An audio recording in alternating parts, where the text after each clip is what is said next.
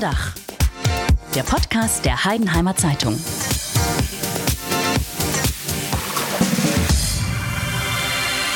Hallo und herzlich willkommen zur ersten Folge des neuen HZ-Podcasts Unterm Dach. Wir freuen uns, dass ihr bei der Premiere dabei seid.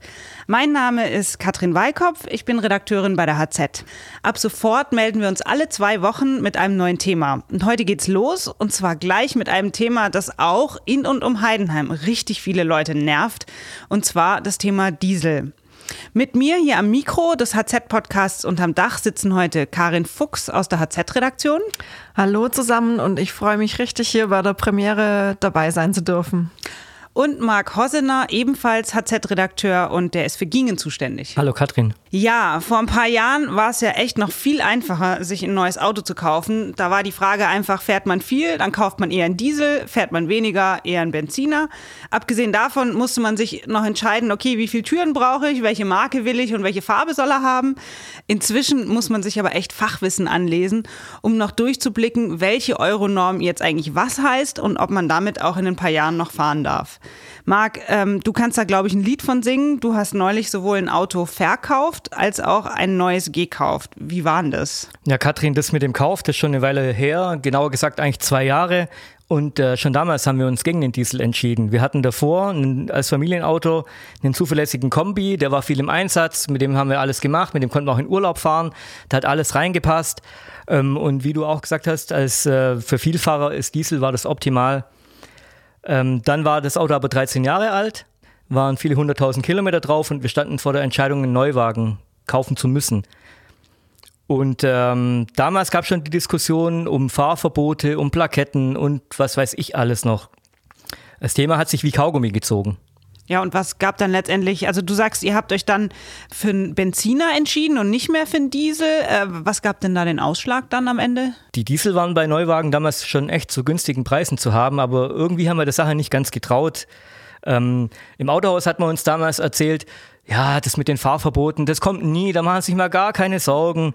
Aber irgendwie waren wir da nicht so ganz davon überzeugt. Ja, und du hast äh, zusätzlich jetzt noch neulich einen gebrauchten Diesel für jemand anders verkauft. Ähm, wie war das? Bist du den gut losgeworden?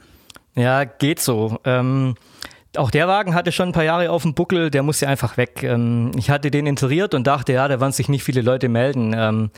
Aber kaum war das äh, die Anzeige draußen, hat das Handy nicht mehr aufgehört zu klingeln. Okay. Es waren aber weniger Leute äh, hier aus der Gegend, ähm, sondern von weiter weg.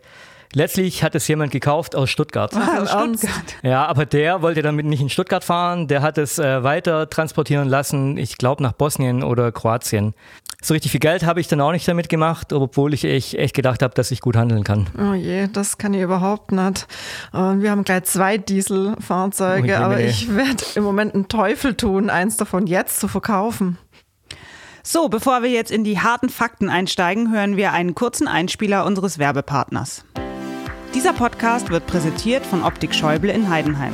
Bei Markus Schäuble und seinem Team gibt es eine tolle Auswahl an Brillen und kompetente Beratung.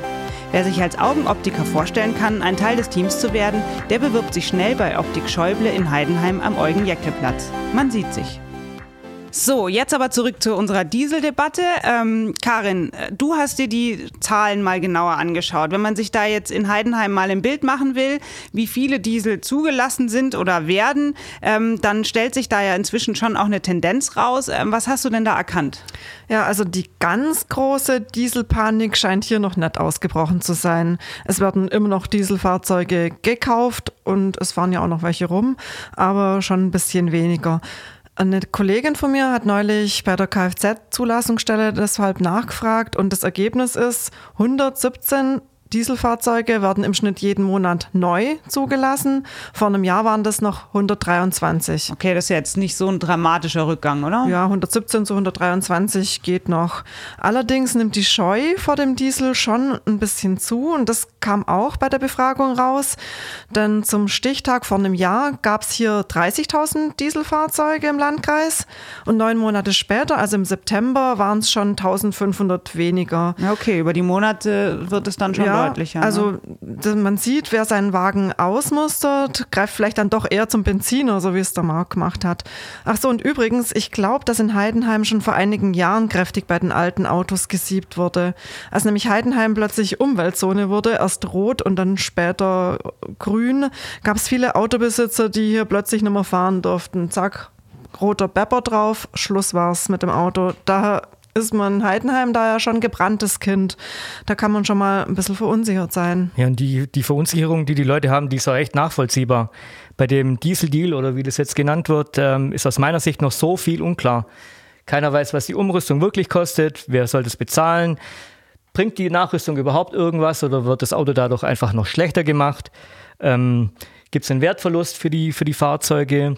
Wer bekommt welche Prämien? Gibt es weitere Fahrverbote in noch mehr Städten? Also pff, alles ist noch offen und für mich ist es echt ein, ein, Deal mit ganz vielen Fragezeichen. Ja, und der allgemeine Eindruck jetzt so Land auf, Land ab ist ja, wenn man sich jetzt sowohl die Berichterstattung oder auch die Kommentare äh, zu diesem Diesel-Deal anschaut oder auch mal auf, auf Meinungsumfragen jetzt schaut, ähm, ja, dass die Bürger eigentlich schon der Meinung sind, dass sie jetzt die Gemobsten bei der ganzen Sache sind. Ist das jetzt auch so euer Eindruck oder würdet ihr sagen, das ist zu pauschal? Nee, ganz klar. Der, der Autofahrer, der ist der Depp. Der muss jetzt das auslöffeln, was die Industrie, die ja geschummelt hat, und die Politik, die einfach lange überhaupt nichts gemacht hat, was die äh, dem eingebrockt hat. Mhm. Und bei den Heidenheimern sowieso, die sind ja irgendwie doppelt gestraft, finde ich. Bei uns sind die Werte nicht schlecht genug, als dass man eine Nachrüstung bezahlt bekommt, so wie etwa die Stuttgarter oder die Ludwigsburger. Und außerdem sind wir auch kein angrenzender Landkreis an diese betroffenen Städte, also dort, wo auch eine Umrüstung noch bezahlt werden soll. Also bei uns ist die Schlu Luft zwar schlecht, aber eben nicht schlecht genug und wir sind mal wieder zu weit weg vom Schuss. Ja, ist ja nichts Neues, ne? Geht uns leider oft so, ja. Und ob sich dann eine Prämie lohnt, also ich weiß es nicht. Ein Neuwagen ist oftmals teuer. Äh, günstig wäre es einfach, den alten Wagen weiterzufahren. Und äh, zumal die Prämien, die da angeboten sind, die paar tausend Euro, das ist ja normal das, was du, wenn du zum Händler gehst und sagst, du magst was Neues kaufen, was du als Rabatt sowieso bekommst. Ja, also ich bin da nicht so gut im Handeln. Ich nehme dich dann nächstes Mal mit. naja. Nee, aber du sprichst es ja an, Marc, ähm, die Händler. Also es hängt ja eine ganze Branche auch an diesem, an diesem Deal jetzt mit dran oder überhaupt in dieser ganzen Problematik mit drin. Und ich meine jetzt nicht die Autohersteller, sondern die Autohändler. Sowohl die, die Gebrauchtwagen handeln, als auch die, die die Neuwagen verkaufen. Davon gibt es jetzt hier am Ort oder in Heidenheim oder im ganzen Kreis auch einige. Die haben ja auch Mitarbeiter, für die ist das ja auch deren Existenz. Die leiden ja auch unter dieser Verunsicherung, oder? Ja, ich habe mich mit dem stellvertretenden Innungsmeister der Kfz-Innung unterhalten, dem Hans Glunk. Ich habe ihn gefragt, was der Dieseldeal denn für die Autohändler bedeutet und der sagt folgendes. Der Dieseldeal äh, wäre für uns willkommen, wenn es zur Nachrüstung kommt. Bei den nachgerüsteten Fahrzeugen, wenn die dann gleichgestellt werden wie die Fahrzeuge mit der Euro 6D Temp-Version, dann äh, haben wir nicht so große Probleme äh, diese Gebrauchtfahrzeuge hier wieder zu verkaufen. Wenn das nicht kommt, beziehungsweise keine Nachrüstung kommt, haben wir vermutlich sehr starke und hohe Verluste im Gebrauchtwagengeschäft, schon aufgrund von den vielen Leasing-Rückläufern, die kommen, die äh, ja ganz anders kalkuliert sind im Restwert als jetzt zu verkaufen, also wie sie jetzt zu verkaufen sind. Ja, das ist eine klare Stellungnahme von Seiten der Autohändler pro Nachrüstung. Ja, da hast recht. Und ich habe ihn dann noch gefragt, ob sie jetzt schon die Skepsis gegenüber den Dieselfahrzeugen bemerken bei den Kunden. Und wir können es uns ja fast schon denken, was er sagt. Wir haben schon äh, Dieselfahrzeuge und die sind halt momentan halt schwer verkäuflich oder nur mit Verlust verkaufbar. Ja, man fragt sich halt dann, was passiert eigentlich mit diesen ganzen alten Dieseln? Ja, auch darüber spricht der Herr Glunk ganz offen. Wir haben teilweise Kundschaft, die nicht in, unbedingt angewiesen sind, in die Großstädte zu fahren, aber der große Teil äh, wird teilweise von Aufkäufern aufgekauft und ins Ausland transportiert. Das kommt mir irgendwie bekannt vor, aber das Problem verlagert sich ja dann nur.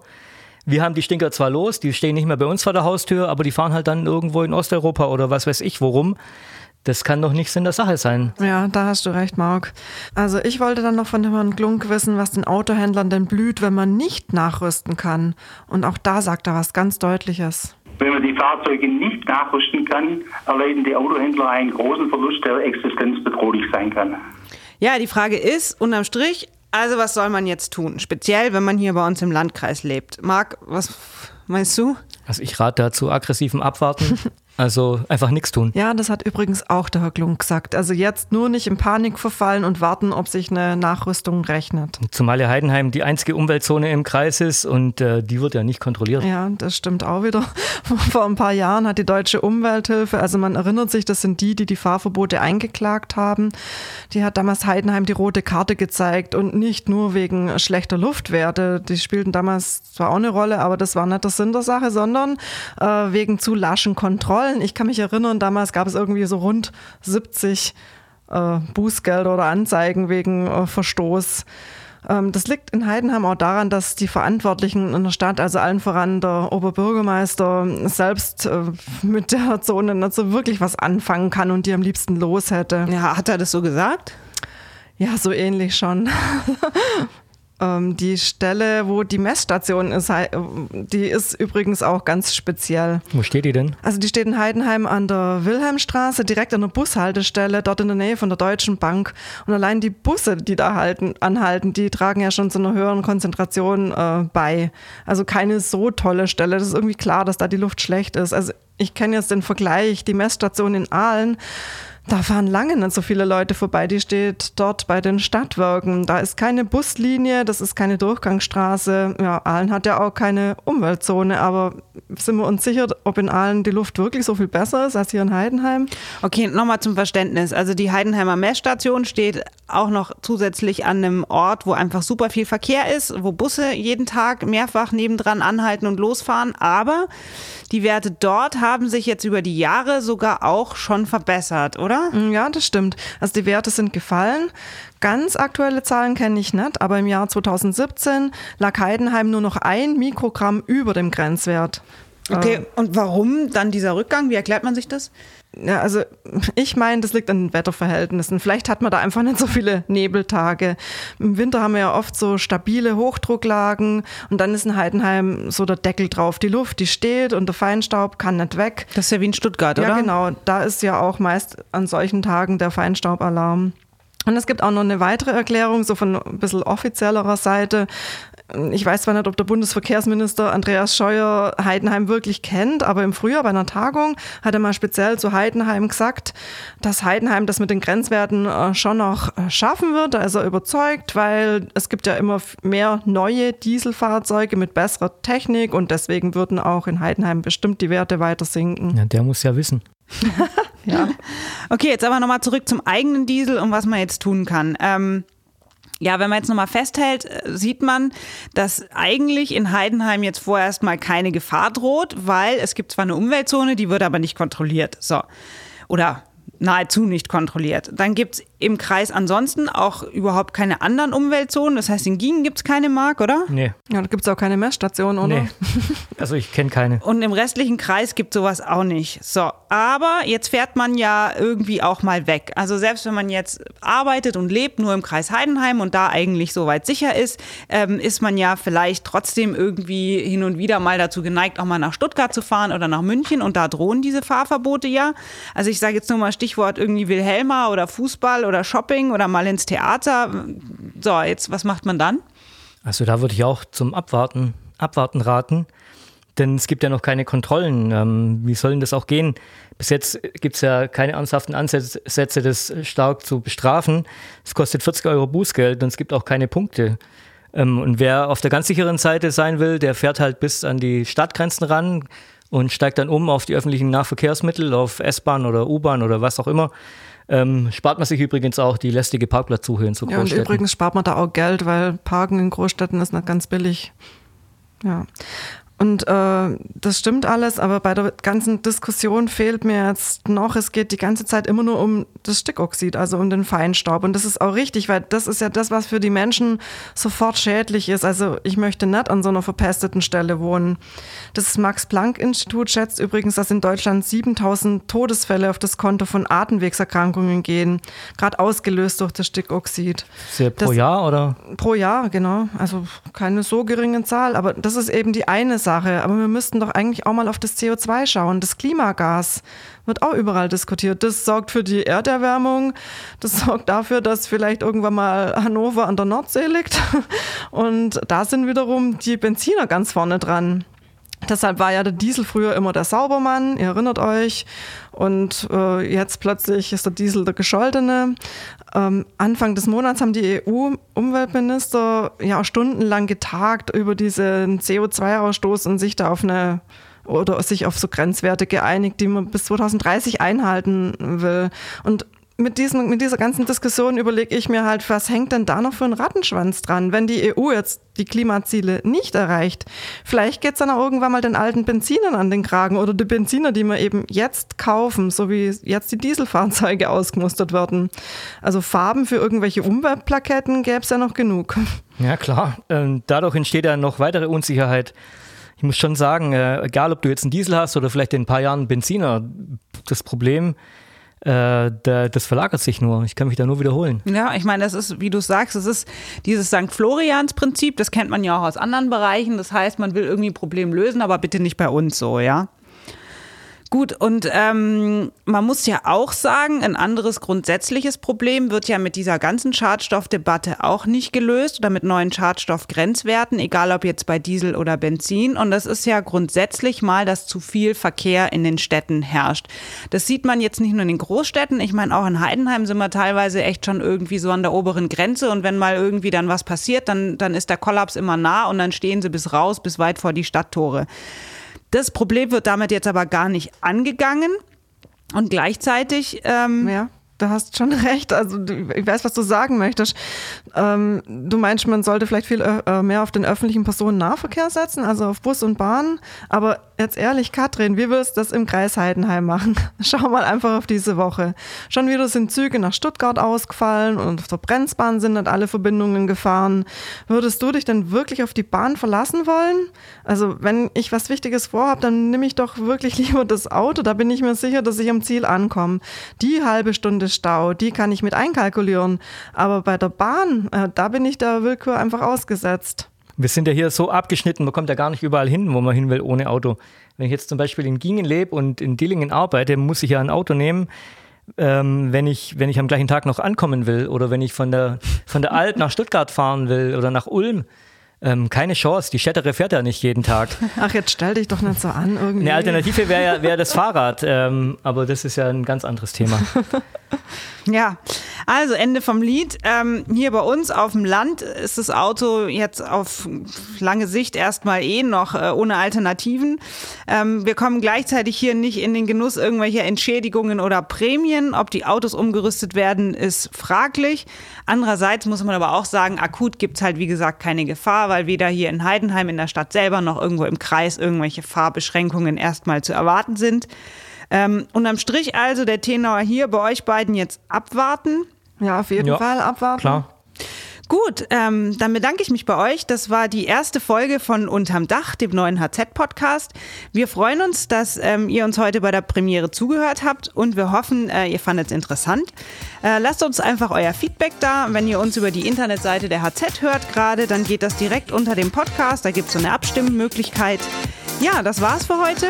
Wir melden uns in zwei Wochen mit einem neuen Thema und freuen uns, wenn ihr dann wieder dabei seid bei Unterm Dach, dem Podcast der Heidenheimer Zeitung.